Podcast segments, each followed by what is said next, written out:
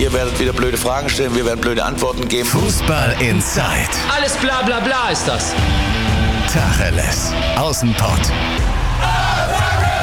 Der Fußball-Podcast mit den Experten von Funke Sport und den Lokalradios im Ruhrgebiet. Tja, und man merkt, die Winterpause war da, denn ich gebe es zu, wir haben gerade schon mal so ein paar Minütchen aufgezeichnet. Ich hatte Nein, aber, wir haben eben nicht aufgezeichnet. ja, aber ich habe gedacht, wir würden aufzeichnen. Das hat wir haben uns unterhalten. Wunderschönste Themen, Thesen. Es war der beste Podcast aller Zeiten und Wir du hast waren- nicht auf Aufnahme gedrückt. Aber wir ich- waren gut drauf. Ihr wir wart waren super. lieb zueinander. Ihr wart klasse. Wir haben uns Bis nicht jetzt. beleidigt und Bis jetzt, jetzt. Jetzt, das, das Jetzt werden wir ändern. sind also, wir aggressiv. Wir Entschuldigung. sind aggressiv.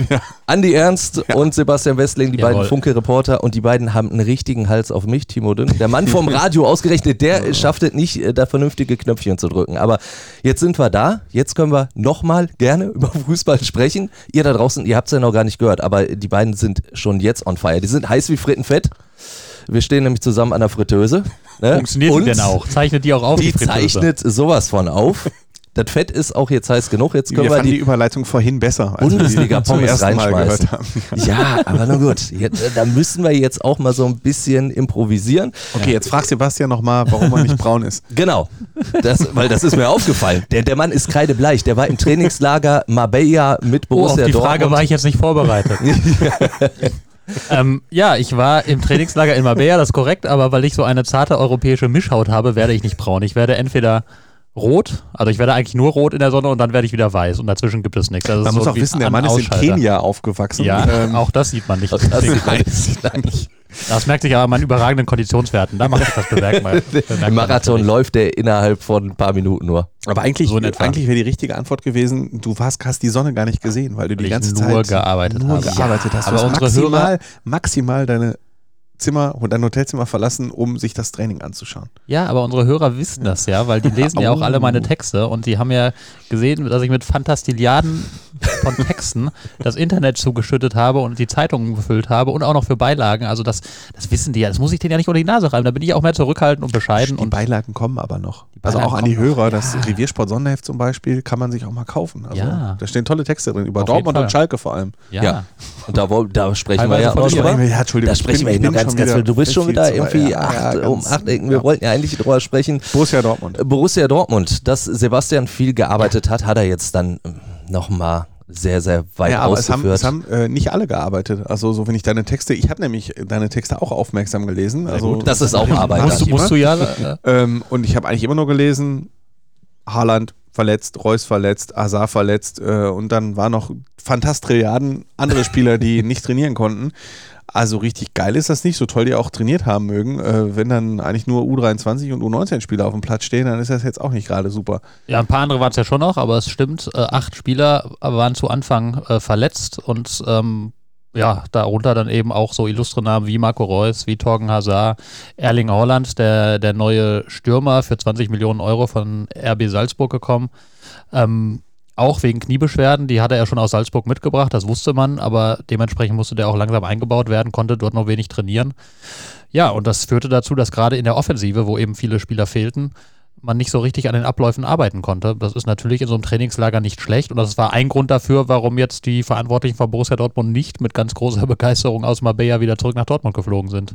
Ja, vor allen Dingen, wenn du jetzt einen neuen hast, ne, einen neuen Stürmer mit Haaland, der kann ja noch gar nicht jetzt so wirklich angekommen sein in der Mannschaft. Vor allen Dingen, weil er ja auch, wie ich finde, halt noch einfach blutjung ist. Oder, oh, dass Ja, das ein Vorteil. Das ist, und das dass, findest dass du nicht nur, denkt- das ist ja, das Ja, lässt sich belegen. Ja, natürlich. Aber Ähm. ich meine, da, da kommt man noch, entweder hast du die, mein, mein Gott, dem Jungen, du wirfst den Ball hin, der macht das direkt von Anfang an. Aber normalerweise musst du doch in so einer Mannschaft dann auch vom Spielerischen her Ja. aufgenommen werden.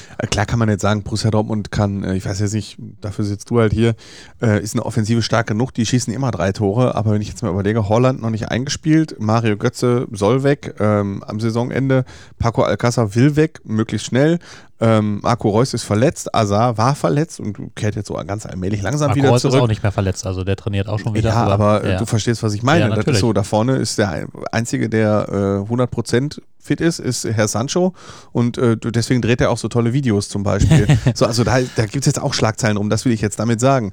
Du hast eine hochgelobte Offensive, eine zu Recht hochgelobte Offensive, aber da ist jetzt kein Spieler, wo ich jetzt sagen würde, boah, der geht aber mit 100% und konzentriert und hochmotiviert in dieses Spiel gegen Augsburg. Oder übertreibe ich jetzt? Jein. Also das stimmt natürlich. Also das ist, das ist. Klare, präzise Antwort. ja, dafür kennt man mich. Ja. Ähm, äh, natürlich ist das ganz klar ein Nachteil. Du willst natürlich im Training äh, auch an den offensiven Abläufen ein bisschen feilen. Gerade wenn ein neuer Spieler kommt, der muss sich ja irgendwie an seine Mitspieler gewöhnen, die müssen sich an den gewöhnen. Ganz einfache Frage, wie spielt man den an? Will er die Bälle in den Raum? Will er die in den Fuß? Lieber in den rechten Fuß? Lieber in den linken Fuß? Ähm, und alles Mögliche. Also da geht es ja schon darum, sich ein bisschen an, aneinander zu gewöhnen. Da habe ich auch mit Julian Brandt drüber gesprochen im Trainingslager und der hat dann aber gesagt, stimmt schon, aber Schlimmer wäre natürlich, wenn sie in der Abwehr alle fehlen würden, weil das da viel, viel wichtiger ist, die Abläufe einzustudieren. Da, da dürfen ja keine Fehler passieren, da muss wirklich alles klappen. Und in der Offensive, da kann auch, also da haben erstens zum Ende der Hinrunde die Abläufe gut gepasst und zweitens kann dann natürlich auch bei guten Spielern vieles über Intuition passieren. Ne? Da ist ja dann auch nicht jeder, jeder Spielzug am Reißbrett vorgezeichnet, sondern gute Spieler finden da schon auch ihre Wege, aber natürlich optimal wäre anders. Und ähm, es hat sich ja auch gezeigt, dass dieses Trainingslager nicht ganz optimal war, durchaus in den Testspielen. Ähm, wir reden jetzt die ganze Zeit über Offensive, aber ähm, die haben äh, das gut das erste Testspiel gegen Standard Lüttich, das war das war absoluter Grauen. Also das, ich habe viele Testspiele sagen ja dann mal Leute, ah, Testspiel, das sagt doch noch nichts und da können die nicht Ich kann so mich gut erinnern, wir haben es in der Redaktion gesehen, gesehen. und äh, ein Kollege hat es äh, tickern müssen. ja, der, der, der hat und das viel, war, der hat nur, können. der hat wirklich, wirklich Also das ausnahmslos ist, das bin ich froh, dass ich das nicht machen musste. Ja. Ja, also das war, also ich von vielen Testspielen, die ich schon gesehen habe, wirklich eines der, eines der schlimmsten. Also vergleichbar nur noch mit dem Ende der Ära Stöger, wo man irgendwie am Mondpalast gegen irgendwelche Regionalligisten sich hat verarschen lassen. Aber das war ähm, wirklich schlimm. Und dann, dann waren am, am Samstag, am vergangenen, die abschließenden Testspiele gegen Feyenoord Rotterdam und gegen Mainz 05. Gegen Feyenoord hat man 4-2 gewonnen, gegen Mainz 2-0 verloren. Ähm, was halt zeigt, man hat schon wieder vier Tore kassiert in zwei Spielen. Das ist deutlich zu viel und es hätten auch deutlich mehr sein können und gegen Mainz sogar müssen. Also Mainz hat die immer wieder ausgekontert. Die Abwehrspieler haben ähm, wieder mal eklatante individuelle Fehler sich erlaubt. Schöne Grüße an Manuel Ja, aber Akanji. Moment, Moment. Und Die- die vor allem haben- der Spielaufbau, die der haben war wirklich. Beide Spiele an einem Tag gemacht, ne? Also Ja, ja, wir genau. haben sicherlich nicht die Stammmannschaft beide Spiele gemacht. Nein, nein, das ist, das ist dann immer, nur, also das ist aber auch keine klare A- und B-11, sondern so durchmischt. Ne? Also das okay. ist aber auch die Gegner sind ja nicht nur mit, mit ihrer A-Mannschaft angetreten. Aber was auf jeden Fall du in beiden Spielen sehen konntest, äh, Defensive, uiuiui, da muss noch einiges an den Abläufen passieren und ähm, auch so der Spielaufbau, wie viele Bälle die da verlieren, da hat Lucien Favre richtig geschimpft. Das ist lächerlich, wie wir die Bälle verlieren, das darf nicht sein, daran müssen wir arbeiten. Und dementsprechend sind tatsächlich die Verantwortlichen mit einem nicht besonders guten Eindruck abgereist. Also wenn du so mit Leuten gesprochen hast beim Rückflug und so, die haben alle gesagt, fanden jetzt die Vorbereitung eigentlich nicht so geil und ja, Ist mal das gucken, denn- was das so bedeutet für die Saison. Ist das denn jetzt gefährlich, dass man Augsburg hat? Weil Augsburg hat man vielleicht noch im Hinterkopf, das ist eine Mannschaft, die lässt sich von den Mannschaften, die oben stehen, immer gerne mal fünf bis acht einschenken. Außer aber, gegen die Bayern. Außer gegen Bayern. aber ähm, die haben in der Schlussphase der Hinrunde aber richtig, Richtig Gas richtig gegeben. Gas gegeben, richtig gut, richtig geil gekickt. Ähm, wenn sie das echt retten können, dann ist das echt ein gefährlicher Gegner, ne? Ja, also wenn irgendjemand in Dortmund auf die Idee käme, Augsburg zu unterschätzen, dann sollte man vielleicht ans letzte Jahr erinnern. Da hat, hat, hat das 1 zu 2 in Augsburg dazu beigetragen, dass man die Meisterschaft verspielt hat. Also wenn da einer hinfährt und Augsburg auf die leichte Schulter nimmt, dann ist ihm wirklich nicht zu helfen. Also das ist, finde ich, gerade in Augsburg da immer ein unangenehmer Gegner, finde ich. Also da, da tun sich viele Mannschaften immer schwer. Die sind, die sind irgendwie eklig zu spielen, die stehen gut, die haben auch Spieler, die nach vorne dann was machen können, die können, können recht schnell kontern. Also das, da gibt es angenehmere Gegner, auf jeden Fall als Augsburg. Aber Und angenehmere auch- Plätze für Journalisten, um es mal so zu formulieren. auch, auch das, das kann man, kann man vielleicht mal ganz kurz hier erzählen. Das geht ja, also die Leute denken ja immer, wir kommen in die Stadien, schlürfen, schlürfen Champagner, essen Kaviar und sitzen auf, äh, Sesseln. auf Sesseln. Sesseln, gut gepolsterten Sesseln mit einem Fernseher noch daneben und gucken uns das Spiel an. Das ist in Augsburg nicht ganz so. Nein, das ist ein bisschen Also, anders. das ist ja ein relativ neues Stadion, ähm, aber der Pressebereich, das sieht immer so ein bisschen aus, als hätte man das alles vergessen irgendwie. Da ist es so ein kleiner Kabuff im Keller, da, da dürfen sich die Journalisten vorm Spiel aufhalten und dann geht es irgendwann, geht man die Treppe Wenn man hoch Glück und dann hat, geht gibt man, es ein paar Bockwürstchen. Ja. ja, genau. Äh, Dann geht man eine Treppe hoch, dann geht man noch eine Treppe hoch und wenn man denkt, man ist ganz oben angekommen, dann gibt es noch so eine kleine Stahltreppe, die da so nachträglich reingebaut wurde und dann sitzt man auf so einer Stahlrohrtribüne, rennt sich ständig den Kopf an, an, an so, so Trägerbalken, die da sind, weil diese Tribüne ja eigentlich nicht in dieses Stadion an diese Stelle reingehört, aber irgendwie halt da ist, weil irgendwo müssen die Journalisten ja hin. Und dann setzt man sich hin, guckt aufs Spielfeld und stellt fest, da ist ein riesen dicker Balken, Ja. der irgendwie den Bereich fünf Meter links und fünf Meter rechts von der Mittellinie abdeckt. Was gut ist, wenn man das Spiel schlecht ist, dann, äh, Dann sieht man man nicht, gar nichts. sieht man gar nichts, dann ist das auch nicht so schlimm. Was, was für Und mich immer doof WLAN ist, wenn du das Spiel kommentieren musst und dann gerade der Ball in einem Bereich bist, den du einfach nicht siehst. Dann Und das WLAN funktioniert auch nicht immer gut. Da habe ich schon diverseste Verrenkungen machen Oh, müssen, ja. dass ich mir dann irgendwie mit meinem Rechner irgendwo hinrannte, wo ich dann WLAN habe. und Also ich hatte das Spiel in Augsburg so. schon. Äh, es war leider Ähm, spannend bis zum Schluss und äh, immer rund um den Balken, da war auch bisschen Nacken. Ja, ja, genau. Also das ist äh, Aber okay, beenden aber- wir diesen Ausflug. Stellen wir fest, für, Aber wir Ruhrgebiets, für Ruhrgebietsmenschen, die nach Augsburg fahren, wird es nie angenehm. Das stimmt. Zumindest und wir wollten ja Fußball einfach mal spielen, so, so ja. einen Einblick gewähren in unsere Welt. Ne? Wie gesagt, Ja, weil klar, Sebastian gerne. auch sagt, manche stellen sich das vielleicht auch Ja. ein bisschen anders vor. Also. Ja. Ja, bei Borussia Dortmund. Aber äh, eben dann vielleicht als Fazit, also ich, wenn ich jetzt diese, diese, dieses Trainingslager gesehen habe, ähm, würde ich jetzt nicht sagen, dass man bei der Stadt Dortmund jetzt mit Hochdruck äh, daran arbeiten muss, irgendwie schon mal den Korso für den Mai zu organisieren, zumindest was die Meisterschaft angeht. Also die sieben Punkte Rückstand auf Leipzig, die holt man ja nur mit einer wirklich perfekten Rückrunde auf, Ja, würde ich sagen, und- zumal ja auch die das Bayern auch, und Das Gladbach ist auch deine sind. These, ne? Also wenn man äh, Ähm. aufmerksam Sebastian Wesslings Texte verfolgt, äh, heute hat er seine zehn Thesen äh, veröffentlicht. An die Redaktionstür genagelt. genagelt. Ja, genau, hier an den Funketurm hier im Berliner Platz. Sebastian Wesslings zehn Thesen. Nein, aber wir haben Bald die auch durchdiskutiert. Wir haben die durchdiskutiert, auch in der Redaktion gestern. Und eine These ist, Dortmund wird nicht Meister. Ja, ja, gut, das ist ja ähm, Aber gar nicht Bayern, mal so optimistisch. Bayern, Bayern auch. Bayern nicht. auch nicht. Das ist die optimistische Ja. oder die, die, die gewagtere so.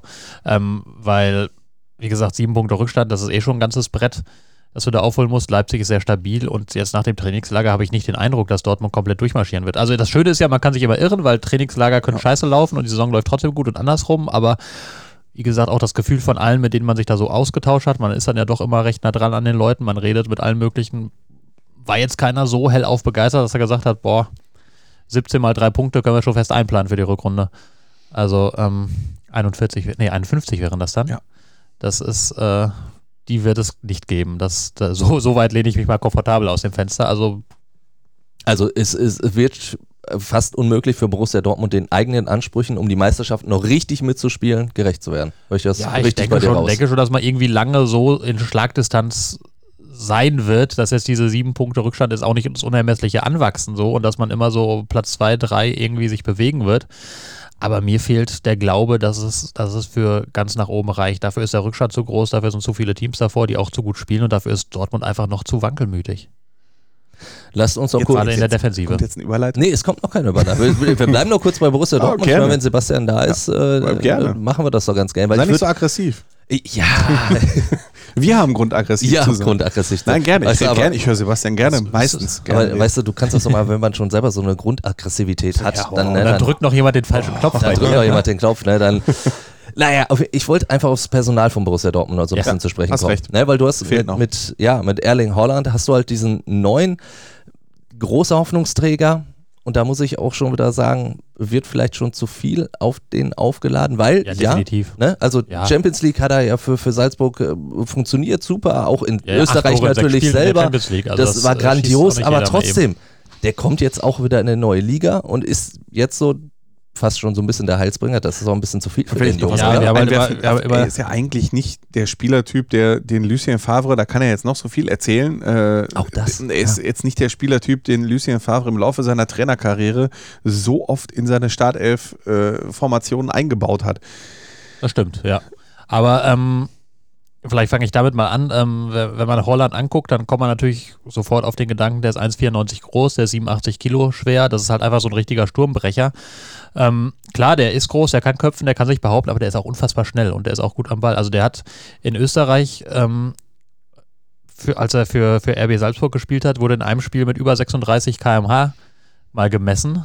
Und also der, der schnellste je gemessene Spieler, seit die FIFA diese oder seit diese Daten im Fußball erfasst werden, ist Arjen Robben mit 37, Komma irgendwas. Also da sieht man schon, der ist wirklich obere Kante unterwegs. Auch im Dortmunder Kader ist, glaube ich, nur Hakimi schneller, also was diesen Topspeed angeht. Also das heißt, da, da hat man jetzt nicht irgendwie einen unbeweglichen Brecher gekauft. Von daher wird er sich schon in, in Favres Philosophie ganz gut integrieren lassen. Der hat ja auch in Nizza mit Balotelli, hat das ja auch funktioniert.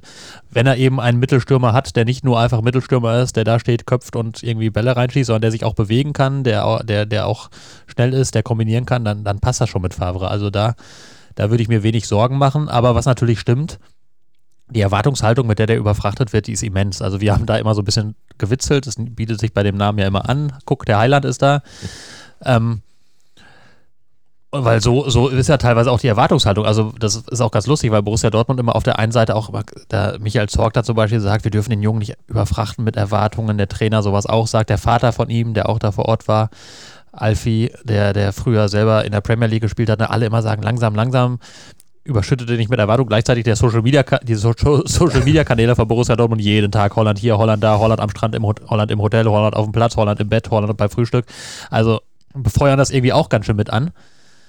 Ähm, aber der ist halt erst 19 Jahre alt. Ne? Ja. Also die Zahlen, die der mitbringt, sind überragend. Ähm, gut, österreichische Liga ist nicht so stark wie die Bundesliga, das muss man auch dazu sagen. Aber in der, in der Champions League, wie ich gerade schon gesagt habe, acht Tore in sechs Spielen. Das gab noch nie einen, der, der so schnell acht Tore geschossen hat in der Champions League in seinen ersten Spielen. Das ist ja schon mal auf jeden Fall ein Zeichen von großer Qualität die bringt er auf jeden Fall mit, aber er ist 19 Jahre alt. Der Körper entwickelt sich ja auch noch. Also der wird auch nicht alle Spiele machen können, weil der mal, da wird mal irgendwann das Knie zwacken, wie es ja jetzt schon getan hat. Da wird mal der Rücken wehtun und so. Ganz normale Prozesse bei einem 19-Jährigen. Vergleichbar, Dortmund hat Sagadu, der ist auch sehr jung, ähnlich groß und schwer. Da tut einfach mal ab und an der Knöchel weh oder sonst was. Das lässt sich gar nicht verhindern. Ähm, wie sehen das denn, die, auch wie sehen das denn die Mitspieler? Du hast, äh, ich komme drauf, weil du das Wort, äh, wir haben gewitzelt, gesagt hast. Ja, du hast oh. Axel, ich hatte auch kurz gedacht, hast, den, äh, den Axel Witzel im Interview gehabt. Ähm, hast du mit ihm auch über äh, Holland gesprochen oder mit anderen Spielern? Ja, also das Schwierige war, dass ja auch die anderen Spieler nicht so viel von ihm gesehen haben. Ne? Also das, weil er ja nur, äh, der hat nur ein paar Einheiten voll gemacht wegen seiner Knieprobleme, irgendwie drei, vier Einheiten voll mit der Mannschaft da. Deswegen konnte man immer gar nicht so viel mit denen darüber reden, was für einen Eindruck macht er denn eigentlich im Training. Aber alle haben natürlich alle gesagt, ja, cool, dass wir den hier haben. Also wenn, haben einige eben Spiele dann gesehen in Salzburg, gesagt, boah, geiler Stürmer. So diese, dieses, Delaney hat das, Thomas Delaney, der hat viel Zeit mit ihm im Fitnesszelt verbracht, weil Delaney auch noch verletzt ist, der ist auch noch immer verletzt.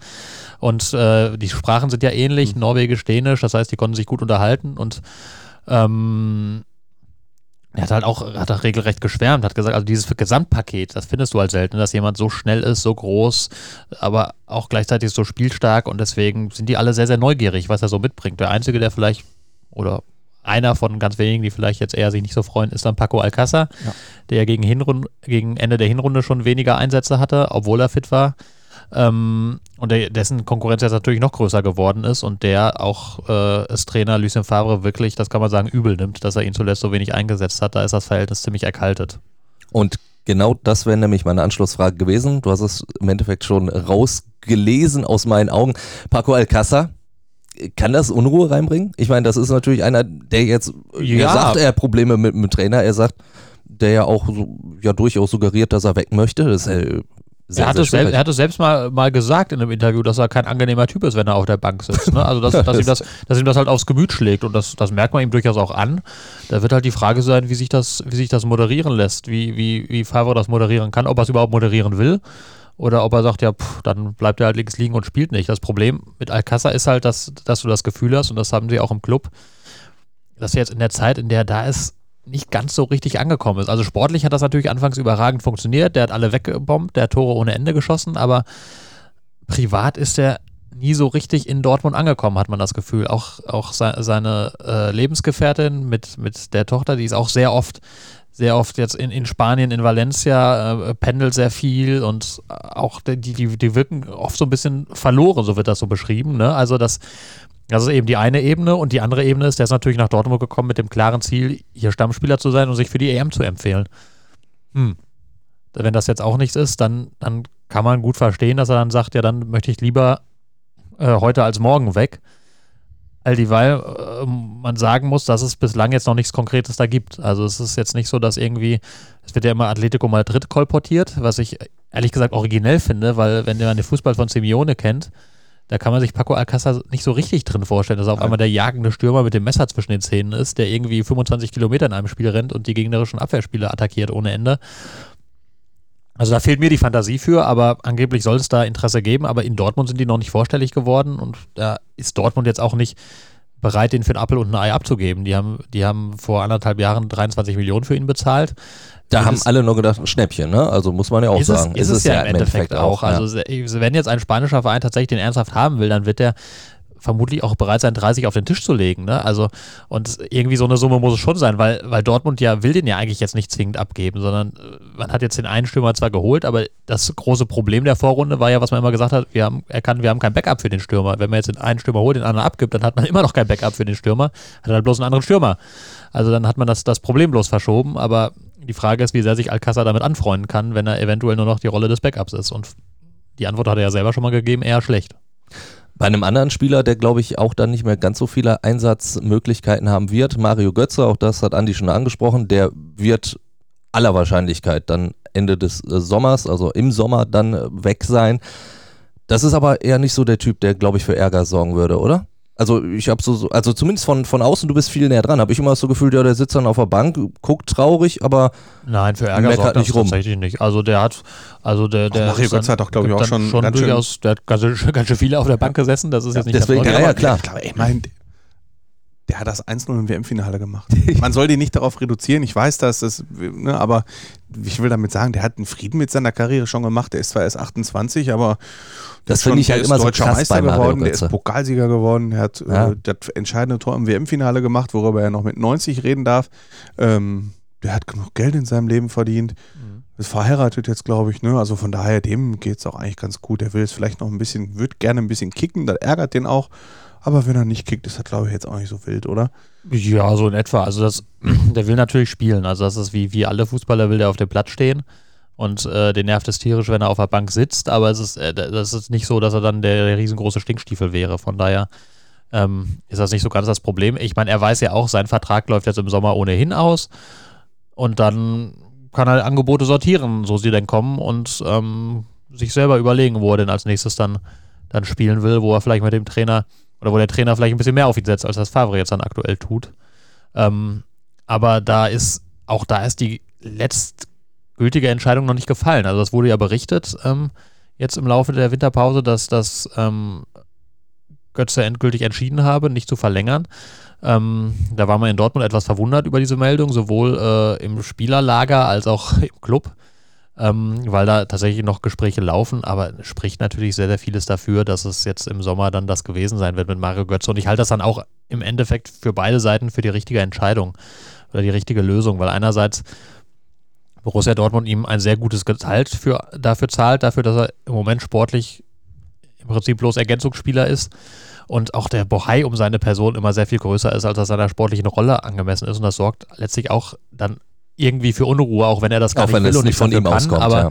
da ist natürlich um die Person Götze ist immer irgendwie Wirbel ähm, und das hemmt ihn, glaube ich, auch manchmal. Also deswegen wäre es für ihn vielleicht auch das Beste, wenn er irgendwo, sagen wir, in Italien einen unbeschwerten Neuanfang machen kann, wo vielleicht nicht er immer nur gesehen wird als das Dortmunder Wunderkind und der WM-Torschütze, sondern so ein bisschen Tacken zumindest anonymer oder anonym ist das falsche Wort, weil Mario Götze wird überall auf der Welt erkannt. Das ist äh, kleiner Einschub. Also es ist wirklich so, egal wo man mit Borussia Dortmund unterwegs ist, am Flughafen landet, Mario Götze ist immer einer der Spieler, die von allen angesprochen werden, angequatscht werden und wo alle ein Selfie-Autogramm haben wollen. Viele andere können so im Ausland immer ganz unbeschwert durch die Menge gehen, aber der wirklich von allen. Ähm, aber das ist vielleicht trotzdem woanders leichter, als das in Dortmund ist.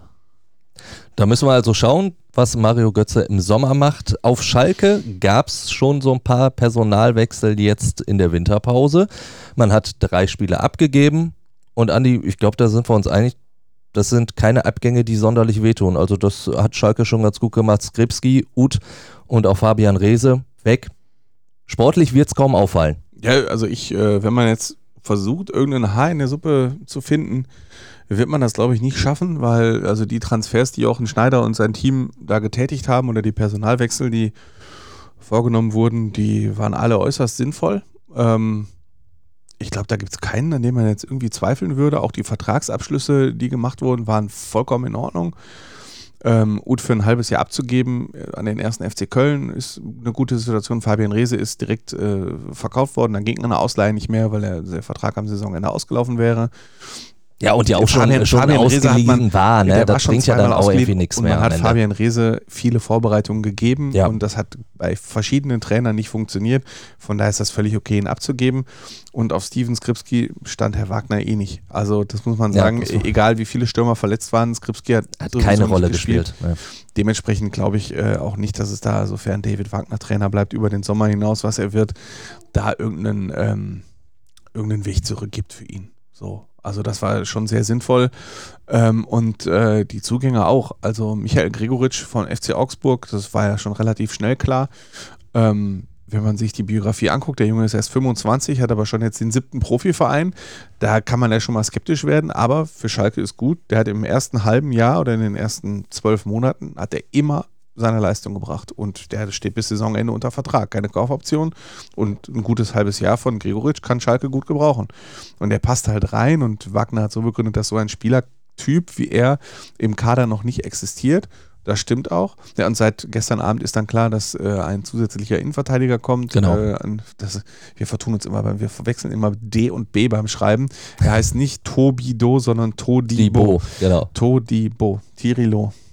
Merkt So. mir so ein bisschen mit Tobi und das Bo. Der- also, Bo nicht der- bitte melden. Jo, ja. hier kommt Ja. so. Aber Tobi Äh, halt vorne. Tirilo, Tobi, äh, Todibo. Äh, ein sehr talentierter junger Mann vom äh, FC Barcelona mit Kaufoption und eine Rückkaufoption, was jetzt für alle Beteiligten, äh, glaube ich, echt sinnvoll ist. Der Todibo, äh, U20-Nationalspieler aus Frankreich, hätte in Barcelona nicht gespielt, braucht Spielpraxis, ähm, sammelt die gegebenenfalls auf Schalke, weil Schalke ein Problem hat auf der Innenverteidigerposition Wegen der vielen Verletzten. wegen der zahlreichen Verletzten. Ne? Also Salif Sané fällt noch bis in den Februar hinein aus. Ähm, Benjamin Stamboli Stamboli noch. fällt auch bis in den Februar Nastasic aus. hat immer Nastasic, irgendetwas. verletzt. Nastasic ständig verletzt. Der ist zwar momentan fit und wird auch, wenn morgen Borussia Mönchengladbach kommt, wird Nastasic zusammen mit Kabak auch anfangen. Äh, da wird Todibo noch nicht spielen. Aber Weston McKenney, der auch aushelfen kann, der ist auch verletzt. Der kommt auch erst im Februar zurück, sodass Schalke bei dieser Ausgangsposition, die man sich geschaffen hat, braucht Schalke jetzt noch einen Ersatz dazu. So, und wenn man feststellt, äh, dass äh, der Todibo ein super Spieler ist, dann gibt es die Möglichkeit im Sommer ihn zu kaufen. Dafür Das aber auch ist eine Summe, die allerdings- nicht so das billig ist allerdings ist. Ne? äh, 25 Millionen Euro Ja. ist viel und ich gehe mal davon aus, das ist eine Summe, die kann Schalke echt nur stemmen, wenn sie am Ende den Tabellen, äh, Tabellen vierten, wenn sie Tabellen vierter am Saisonende sind. Also eine Das Champions League das wäre Lage. der damit verbunden. für den Club. Ne? genau, Also das wäre, ja. der wäre teurer als äh, Breel Embolo. Breel Embolo, ja.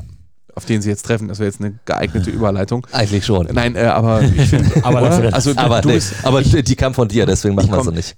Ich weiß nicht, wie du das von außen siehst. Äh, du kennst dich im Transfergeschäft auch gut aus. Also ich finde, was die da gemacht haben und vor allen Dingen, was man auch, das hat David Wagner auch betont, ähm, es ist halt alles, obwohl das Transferfenster bis 31. Januar geöffnet ist, alles jetzt schon gelaufen. Ja. Also ne, die, die, jetzt ist abgeschlossen. Jetzt die Spieler, die David Wagner jetzt hat, mit denen geht er in die Rückrunde.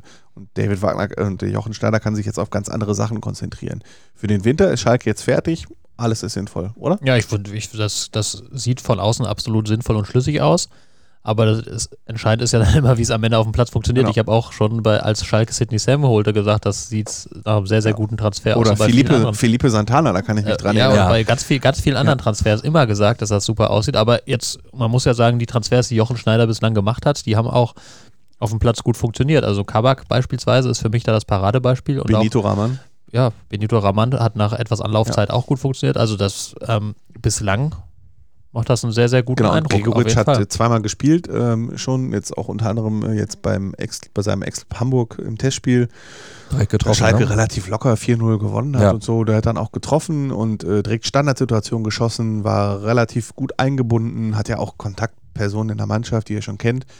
Ähm, also ich bin optimistisch, was das Spiel morgen angeht. Die Mannschaft ist in Form, also hat die, vor allem im Gegensatz zu Borussia Dortmund, äh, war das Trainingslager, obwohl ich jetzt nicht dabei war, dass das berichtet wurde von den Kollegen, äh, die da waren, war schon sehr gut. Ähm, man musste jetzt nicht viel an der Grundlagenausdauer machen, weil dafür war die Pause halt zu kurz. Ne? Man hat ja, Ja, nicht genau. drei Wochen Urlaub Man gehabt, hat ja- sondern genau. nur fünf Tage so, ne? Sodass man halt direkt einfach mal wieder ein bisschen frisch in den beiden geworden ist und so. Eine Mannschaft ist eingespielt, die Taktik steht ähm, und Gregoritsch passt da gut rein. Äh, also Startaufstellung ist bekannt eigentlich. Da gibt es jetzt, also überrascht werden kann Herr Rose morgen nicht. Ähm, wenn Der es gegen Trainer von Gladbach Gladbach. geht, wenn der Trainer von Borussia Mönchengladbach und ich kann mich absolut auf ein, freue mich auf ein Topspiel. Ja, Das Einzige, absolut. was ich so ein bisschen Ja. Ja. schade finde, aber das persönliches Empfinden, weil ich irgendwie eigentlich die Spielweise von Marc Uth total mag oder so wie der in Hoffenheim gespielt hat, ähm, dass das in Schalke überhaupt nicht funktioniert hat. Ähm, Ja, das ist ge- auch eine von meinen Thesen, äh, die heute in der Zeitung stehen, wo, Ja. wo du sie vorhin schon angesprochen hast. Ähm, da, ich glaube, dass er in Köln gut, gut nochmal sich zeigen und funktionieren kann, wenn er dann Neustart hinlegt. Der hat ja auch in den Testspielen schon direkt getroffen für Köln. Ähm, aber mal gucken, der ist ja nur verliehen, der kommt ja wieder. Ähm, muss mal sehen, wie es weiterläuft. Aber gut, der ist ja durch, durch Gregoritsch ersetzt, durch einen Stürmertyp, der glaube ich dann Wagner einfach ein bisschen, oder ein Angreifertyp, der Wagner ein bisschen besser liegt. Du, das Und ich glaube, ja sein Problem war auch, dass Harit einfach so Ja. gut war die Saison, ne? weil Ja, Uth ist ja kein klassischer Stürmer. In der vergangenen Saison lief es einfach bei der ganzen Mannschaft nicht. Da hat er Pech gehabt. In dieser Saison ist er, äh, er ist mit einer Verletzung in die Saison gegangen, Ja. hat deshalb nicht gespielt. Dann funktionierte die Mannschaft. Er kam nicht rein. Dann war er wieder verletzt. Dann kam er zurück, traf nicht. Also es ist in anderen, das wäre für ihn auch wirklich blöd gelaufen. Das Gleiche gilt, um jetzt Hat immer mal wieder die, die Chance bekommen, war dann Ja. auch mal sehr bemüht. Also zum Beispiel in, in Bremen, glaube ich, in Paderborn hat er von Anfang an gespielt. Der war viel unterwegs, der hat sich angeboten, aber irgendwie hat es dann irgendwie nicht mehr so Eben richtig nicht, gepasst. Genau, Ne? auch nicht für die Stammelf. Und das Genau. ist ja ein Anspruch, den er hat. Der Ja. ist quasi als Nationalspieler ist äh, auf Schalke zuerst zum Nationalspieler geworden. Und da will er, denke ich mal, wieder hin und deswegen ist das für ihn der richtige Schritt. Ja. Nein, Ähm, der Schritt an sich ist ja mit dem- richtig. Ich finde es so aus Schalker Sicht bedauerlich, dass das nicht funktioniert hat, Genau, und eigentlich um so den Dreh, dem Dreh, den Dreh zum Gladbach-Spiel zu finden, das gilt für Embolo ja genauso. So, also äh, Embolo, das ist ja unbestritten, dass er sehr hohe Qualitäten hat, äh, die er jetzt in Mönchengladbach zeigt, nach wenigen Monaten. Und auf Schalke Mhm. war er, stand er wie lange unter Vertrag? Zwei Jahre. Oder sogar länger? Waren es nicht sogar drei? Es waren sogar drei Jahre. Ich meine, es Ja, waren drei. stand Ja, drei Jahre unter Vertrag. Ja, wurde verkündet bei einer Jahreshauptversammlung. Als, das war der erste war Transfer erste, von Heidel. Ne? genau. Heidel war zwei Jahre da. Zwei, drei. Auf jeden Fall in der Zeit, der ist länger auf Schalke gewesen, als er jetzt in Mönchengladbach ist. Und es hat punktuell in einigen Spielen mal funktioniert, ähm, aber halt nicht konstant. Und das ist halt auch so ein Fall. Eigentlich ist das ein super Transfer und eigentlich ein toller Spieler, aber der hat in seiner Situation nicht funktioniert auf Schalke. Wobei der Unterschied natürlich war, dass Embolo deutlich teurer war als Margut. Ja, Also Aber auch logischerweise deutlich schwerer verletzt. auch- deutlich schwerer verletzt. Wofür er auch am Anfang nichts konnte. Also seine erste schwere Verletzung, das war ja ein böser Tritt eines Spielers des FC Augsburg. Staphylidis, Ja, ja, Staphylidis, dafür konnte Embolo ja nichts. definitiv nicht. Aber Borussia Mönchengladbach jetzt das Spiel, du hast auch schon gesagt, wir freuen uns auf ein Topspiel. Auch völlig zu Recht, dass äh, mal ausnahmsweise nicht der FC Bayern München äh, Ja. das äh, Eröffnungsspiel einer Hin- oder Rückrunde bestreitet. Äh, das Hinspiel war noch ein 0 zu 0. Ähm, ich glaube nicht, dass wir im Rückspiel auch ein 0 zu 0 sehen, ähm, weil beim Hinspiel war das erste Spiel für Marco Rosa als Trainer von Mönchengladbach, das erste Spiel für David Wagner als Trainer des FC Schalke 04. Schalke kam aus, einer, aus dem Abstiegskampf und war mal froh, dass man auswärts äh, dann einen Punkt geholt hat und so. Und jetzt ist man selbstbewusst, sowohl auf der einen als auch auf der anderen Seite. Ähm, und das wird schon auch eine rasante Angelegenheit, glaube ich. Ne? Und auch Herr Raman, der Benito Raman, der im Hinspiel, äh, wie wir uns noch alle erinnern können, äh, ein Riesending vereiert hat. Äh, so ein Jetzt Ding hat er solche er- Eier, dass er den reinmacht. Genau, so Dinger Ja. haut er jetzt nicht mehr daneben. So, da kann man sich auch sicher sein. Deswegen vielleicht abschließende Frage zu Schalke. Meinst du, die können diese, diese Form der Hinrunde auch in der Rückrunde bestätigen? Das wird die große Frage sein. Richtig. Im Moment deutet viel darauf hin, dass es funktioniert. Sie haben einen sehr schweren Start. Sie spielen zu Hause gegen Borussia Mönchengladbach und dann in München. Ja. Da kann man, selbst wenn man eine großartige Form erreicht, ist es möglich, dass man diese Spiele nicht gewinnt. da muss man also daraus auch dann gestärkt her herausgehen, aber es ist durchaus möglich, dass sie es jetzt schaffen. Es gibt halt viele Faktoren. Worüber wir jetzt gar nicht gesprochen haben, ist natürlich ein Torwartfaktor. Du hast nicht deinen Stammtorwart im Tor, sondern der Markus Schubert, der hat erst zwei Bundesligaspiele plus äh, eine halbes, das ist auch eine These von Sebastian, der dann, äh, ne, muss man auch mal sagen, sich hier schon wieder die Hände. ja, genau. Ähm, dass man sagen muss, ich, ich würde das Ganze auch, ich habe das auch mal so kommentiert, ein bisschen entschleunigen und mal sagen, äh, also es gibt ja viele Stimmen, die sagen, nein, der muss jetzt konsequent auf Schubert setzen und Nübel, der jetzt ja ablösefrei zu Bayern München geht am Saisonende, den auf die Bank, äh, vielleicht noch auf die Tribüne. Ähm, nee, also erstmal muss man abwarten, ob der das überhaupt schafft. In Wolfsburg darf man auch nicht vergessen, das haben, glaube ich, viele schon gar nicht mehr im Hinterkopf. Ähm, hat Schalke geführt Patzer. und äh, dann durch einen Torwartfehler von Herrn Schubert Wo er jetzt aber auch noch nachträglich sagt, ah, wurde ich aber auch klar gefault. Das nehme ich doch nicht auf meine Ja, Kappe, wir- was er nach dem Spiel eigentlich direkt gemacht hat, Ja, lustigerweise. Genau. Äh, also ich fand auch, dass man das nicht zwingend abpfeifen muss. Man kann es abpfeifen, aber man muss Man es muss nicht nicht, abpfeifen. nein. So, das war halt sein Fehler und äh, der wird jetzt halt in, gegen Mönchengladbach und Bayern München ordentlich auf seine Kiste kriegen und da werden wir mal sehen, ob der das schafft oder nicht. So, auch mit dem Wissen, wenn ich jetzt zweimal gut halte, dann bleibe ich wahrscheinlich im Tor. Wenn nicht, dann kommt Nübel wieder und dann überlegen die sich für den Sommer vielleicht was anderes. Das ist zum Beispiel ein ganz großer X-Faktor, finde ich. So, ne? Ja, ich meine, die Frage ist ja, weil ich meine, der, der Gedanke ist ja irgendwie logisch zu, sa zu sagen, oder ich kann das nachvollziehen, wenn viele sagen, jetzt den Schubert ins Tor stellen, weil das ist der Torhüter der Zukunft, den bauen wir jetzt schon auf. Aber ich finde, dass, da machst du dich als Trainer dann auch ein Stück weit angreifbar, auch innerhalb deiner Kabine, ne? wenn, du, wenn du aus politischen Gründen aufstellst und nicht rein nach Leistung, weil das Ja. ist ja das, was du als Trainer immer hochhalten musst, in, vor jeder Einheit und in jeder Besprechung das Leistungsprinzip zählt. Und wenn der Nübel halt besser ist, und offenbar finden ihn die Trainer besser, sonst hätten sie ihn ja vor der, vor der Hinrunde nicht zur Nummer 1 gemacht. Also der war ja ganz klar in der Rangfolge vor Schubert, da hat ja keiner auch nur ansatzweise dran gerüttelt. Nein. Ähm, also ist das eigentlich nach, nach menschlichem Ermessen müsste er dann ja auch wieder, wenn der Schubert jetzt nicht über sich hinauswächst oder, oder beweist, dass er richtig, richtig, richtig gut ist, müsste normalerweise der Nübel zurück ins Tor kehren. Klar, der geht am Saisonende, das nehmen ihm viele Fans übel, aber auch das ist ja am Ende ein normaler Vorgang. Also Absolut. der hat, das muss man ja auch mal fairerweise sagen, als es gab für Schalke genug Chancen, diesen Vertrag zu verlängern, die hat Schalke verstreichen lassen. Und dann hat er jetzt einen Vertrag, ein Vertragsverlängerungsangebot gehabt, das nicht angenommen. Das ist doch sein gutes Recht. Also das ist ja, ist ja niemand dazu vergattert, bloß weil er bei einem Verein Profi wurde, da sein Leben lang zu spielen. Also ich bin auch nicht mehr bei meinem ersten Arbeitgeber. Ähm, deswegen also das ist ein ganz normaler Vorgang, da kann man Finde sich ein bisschen auch. abregen. Natürlich, der war Kapitän und natürlich sind die Leute enttäuscht, dass er zu Bayern geht. Die verstehen nicht, warum geht er dahin, wo Manuel Neuer spielt. Man kann Geschenkt, aber das ist ja sein, das ja sein, das aber das ist ja sein Problem. Aber ne? das ist ja sein Problem. Also Ja, natürlich. Das ist doch das, das, das kann mir da als Schalke-Fan dann doch egal sein, was mit dem Nübel in München passiert. Also natürlich ist das, verstehe ich das ja nicht. Natürlich kann ich das kritisieren. Natürlich sage ich, der ist nicht mehr der geeignete Kapitän. Ist ja auch alles richtig. Ist auch nicht mehr Kapitän. Aber damit muss es doch dann auch gut sein. Also der ist ja dann immer noch Spieler dieser Mannschaft und du, die, der Fan will ja auch, dass die Mannschaft Erfolg hat und wenn Nübel der beste Baustein im Tor ist, um mit der Mannschaft Erfolg zu haben, dann, dann soll er doch bitte im Tor spielen und dann soll er doch bitte auch nicht ausgepfiffen werden in den Spielen. Das wäre ja albern. Da- Das ist ja, das ist ja kontraproduktiv. Also du kannst ihn ja dann von mir aus dann nach dem letzten Spieltag, dann soll er das Pfeifkonzert seines Lebens bekommen. Wenn die Fans das halt so fühlen, sollen sie von mir aus machen. Aber da muss man wirklich, also muss man mal wieder so ein bisschen das Tempo rausnehmen bei dieser ganzen Angelegenheit, dass jeder Finde ich Wechsel zu Bayern immer sofort als Hochverrat betrachtet wird. Also ähm, man kann ihm das ja auch positiv auslegen, dass er sagt, er ist halt ein Wettkampftyp, der sucht die maximale Herausforderung. Und die maximale Herausforderung ist nun wirklich das Duell, was ja erstmal vermutlich kein Duell sein wird, mit Manuel Neuer da zu suchen und äh, hält sich für gut genug, irgendwann in zwei, drei oder zwei Jahren vielleicht, keine Ahnung, dann offenen Konkurrenzkampf mit Neuer zu führen. Das, ist, das kann man ihm ja durchaus positiv auch auslegen, auch wenn man natürlich enttäuscht ist, dass es so gelaufen ist. Das kann ich nachvollziehen, aber damit muss es auch gut sein. Aber ich, ich glaube halt, um so, so ein bisschen in die Gefühlswelt der meisten Schalker-Fans, sind ja jetzt auch nicht alle, die ihn direkt verteufeln, sind halt irgendwie gebrannte Kinder, ne, weil es schon wieder ein ablösefreier Wechsel ist, der dann halt geht. Ja, aber das Und kann man ja Nübel nicht vorwerfen. Das kann man Nübel nicht vor. Nein, das, das sage ich auch gar nicht. Und es ist halt so, ich glaube, wenn er jetzt sagen würde, so, ich gehe am Ende der Saison, werde die Nummer 1 bei Manchester United, dann wird er jetzt gefeiert werden in der Arena. Aber so wechselt er halt auf die Bank zu den Bayern. Ich glaube, Ja. das kommt, spielt halt da schon Aber sehr mit rein. Nochmal, wie Sebastian hat recht. aber es das ist ja natürlich die Sache Problem. von Alexander Nübel. Logisch. Ich verstehe den Wechsel jetzt auch nicht zwingend. Also, na klar, verstehe ich Herausforderungen und so, aber ähm, es gibt ja nur wirklich inklusive Bundestorwarttrainer und Bundestrainer so ziemlich keinen, der sagt, der Wechsel ist jetzt super sinnvoll.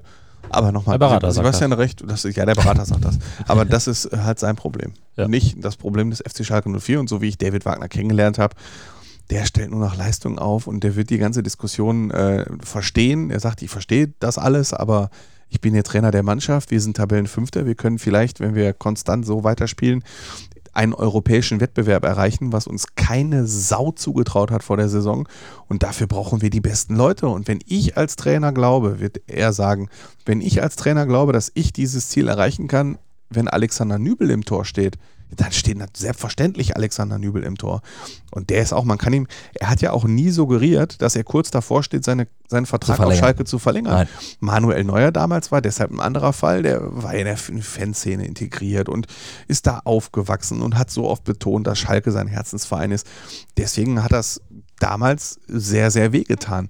Nübel hat nie gesagt, äh, ich will mein Leben auf Schalke verbringen. Niemals. So, der hat immer gesagt, ich lasse mir Zeit bei meiner Entscheidung aus dem und dem und dem und dem Grund. Er hat immer mit offenen Karten gespielt. Von daher bin ich mal gespannt. Natürlich wird er jetzt wahrscheinlich ausgepfiffen werden. Und nee, wird er nicht, weil er gar Wird nicht er da ist. Erstmal nicht. Äh, genau. Stimmt, er ist also für die Hörer, die es jetzt noch nicht mehr im Hinterkopf haben, er wird die nächsten beiden Spiele nicht spielen, weil er noch gesperrt, Gesperrt ist, ist. weil er vor der Winterpause eine rote Karte bekommen hat gegen Eintracht Frankfurt, die eine vier Spiele Sperre zur Folge hatte und die jetzt noch läuft. Das, das kam natürlich auch noch sehr, sehr unglücklich irgendwie so dazu, ne, dass er dann halt nicht spielt. Gut, dann würde ich sagen, euch beide entlasse ich auf jeden Fall. Über Danke. Borussia Dortmund und Schalke haben wir genug gesprochen. Dank dir, Andi, dank dir, Sebastian. Dankeschön. Und äh, wir gehen jetzt noch äh, ein paar Etagen tiefer, nämlich in die vierte Liga. Da ist nämlich der Kollege Christian Wozniak mit äh, Rot-Weiß Essen im Trainingslager. Christian, wie läuft bislang das Trainingslager von Rot-Weiß Essen bei dir? Rot-Weiß Essen bereitet sich seit Montag bis noch kommenden Sonntag auf die Restrunde in der Regionalliga West an der Costa de la Luz in Andalusien vor. Täglich stehen eigentlich immer zwei Einheiten auf dem Programm. Heute ist der erste freie Tag. Das nutzen die Spieler, um nach Cadiz zu fahren. Das ist eine schöne Altstadt, äh, die 30 Kilometer vom Mannschaftshotel Elba Costa Balena entfernt ist. Ja, zuvor haben die Jungs natürlich ordentlich geschwitzt und malocht. Äh, Man hat es ihnen schon gemerkt in der Lobby, vor allem nach dem Mittwochsspiel gegen Würzburg. Zuvor wurde noch eine Trainingseinheit abgelegt, dass sie doch kaputt waren. Da hat nicht jeder äh, jemanden gegrüßt oder gelächelt, sondern wollte nur noch aufs Zimmer. Was ja durchaus logisch ist, ne? Also Rot-Weiß Essen hat ja ein großes Ziel, den Aufstieg. Äh, Wie oft hast du das Wort Aufstieg denn bei dir gehört in Spanien? Auch wenn es keiner ausspricht, von den Verantwortlichen zumindest. Jeder weiß, das ist ein offenes Geheimnis. Rot-Weiß Essen will in die dritte Liga, sonst hätte man sich kein Trainingslager im warmen Süden gegönnt. Rot-Weiß Essen ist der einzige Regionalliga-Westclub, der in der Sonne das Trainingslager im Winter abhält. Abgesehen von den U-Mannschaften von Dortmund, Gladbach und Köln. Wie ist denn generell die Stimmung innerhalb der Mannschaft jetzt im Trainingslager? Ja, die Stimmung in der Mannschaft ist sehr gut. Vielleicht manchmal ein bisschen zu gut. Das muss man dann sehen, wenn es ums Eingemachte geht in den ersten drei Spielen gegen den ersten FC Köln, Rödinghausen und Oberhausen. Ähm, dann wird abgerechnet. Dann weiß man schon, wohin der Zug fährt mit Rot-Weiß Essen. Ob RWE weiter auf dem Aufstiegszug bleibt oder ob es für Rot-Weiß Essen schon frühzeitig an die Planung der neuen Saison gehen wird. Ähm, die Spieler, die schnauzen sich jetzt im Training nicht an oder so. Es, es geht alles sehr, sehr zivilisiert und, und lieb zu, sage ich mal. Da fehlt mir vielleicht so ein bisschen manchmal so, ein- so ein Dreckshund, den hat Rot-Weiß Essen in der Mannschaft nicht. Ähm, alles alles äh, sehr kollegial und sehr gute Stimmung in der Mannschaft. Dabei gab es ja durchaus direkt auch einen kleinen Wermutstropfen ne, beim Trainingslager.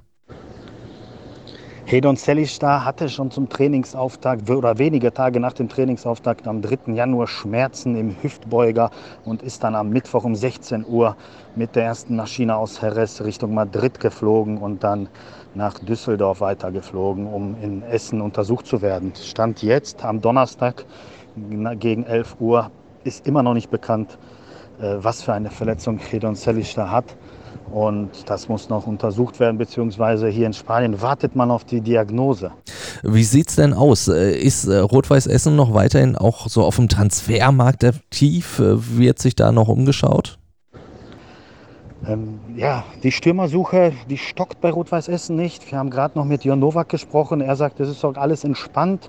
Im Testspiel haben sich auch die eigentlich schon aussortierten Enzo Wirz und Jonas Erwig Drüppel von ihrer besten Seite gezeigt. Enzo Wirz holte einen Elfmeter raus.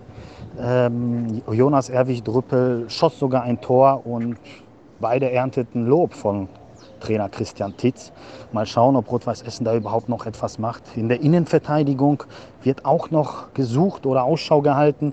Fakt ist, dass Paderborns Jan-Luca Rumpf nicht verpflichtet wird. Das hat uns soeben auch Jörn Nowak mitgeteilt. Der Junge ist 20 Jahre alt, hat einen Profivertrag in Paderborn, spielt aber in der Oberliga-Reserve und kann Rot-Weiß Essen wohl nicht sofort weiterhelfen. Nur solche Verstärkungen kommen für RWE in Frage. Da hat, haben die Verantwortlichen noch bis zum 31. Januar, zum Ende der Transferperiode, Zeit. Mal schauen, ob da noch etwas passiert. Nicht mehr ganz so lange hin ist er dann der Auftakt quasi der Rückrunde, beziehungsweise dann der Start für Rot-Weiß Essen ins neue Jahr in der Regionalliga. Wie geht bis dahin noch das Trainingslager bei dir weiter? Am Freitag um 16 Uhr spielt Rot-Weiß Essen Estepona an der gibraltarischen Grenze gegen den Karlsruher SC.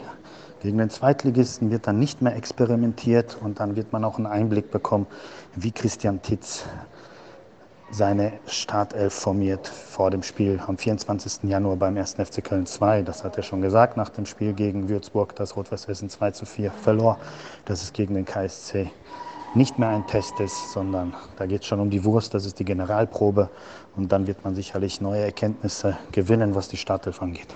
Dankeschön, Christian Wozniak für Funke Sport in Spanien beim Trainingslager von Rot-Weiß Essen. Und wenn ihr da draußen noch irgendwelche Anregungen habt, Lob, Kritik, dann hinterlasst uns das doch einfach in den Kommentaren oder ihr schreibt uns auf unserer Fußball Insight Facebook-Seite. Über Twitter sind wir auch alle zu erreichen. Und bis dahin kann ich einfach nur sagen, wir freuen uns, glaube ich, auf ein richtig schönes Fußballwochenende. Die erste Bundesliga startet und nächste Woche sind wir dann wie gewohnt auch wieder am Start hier bei Fußball Insight, dem gemeinsamen Podcast vom Funke Sport und den Lokalradios im Ruhrgebiet. Ich bin Timo Düng, sagt Tschüss, bis nächste Woche. Fußball Inside, der Fußball-Podcast mit den Experten von Funke Sport und den Lokalradios im Ruhrgebiet.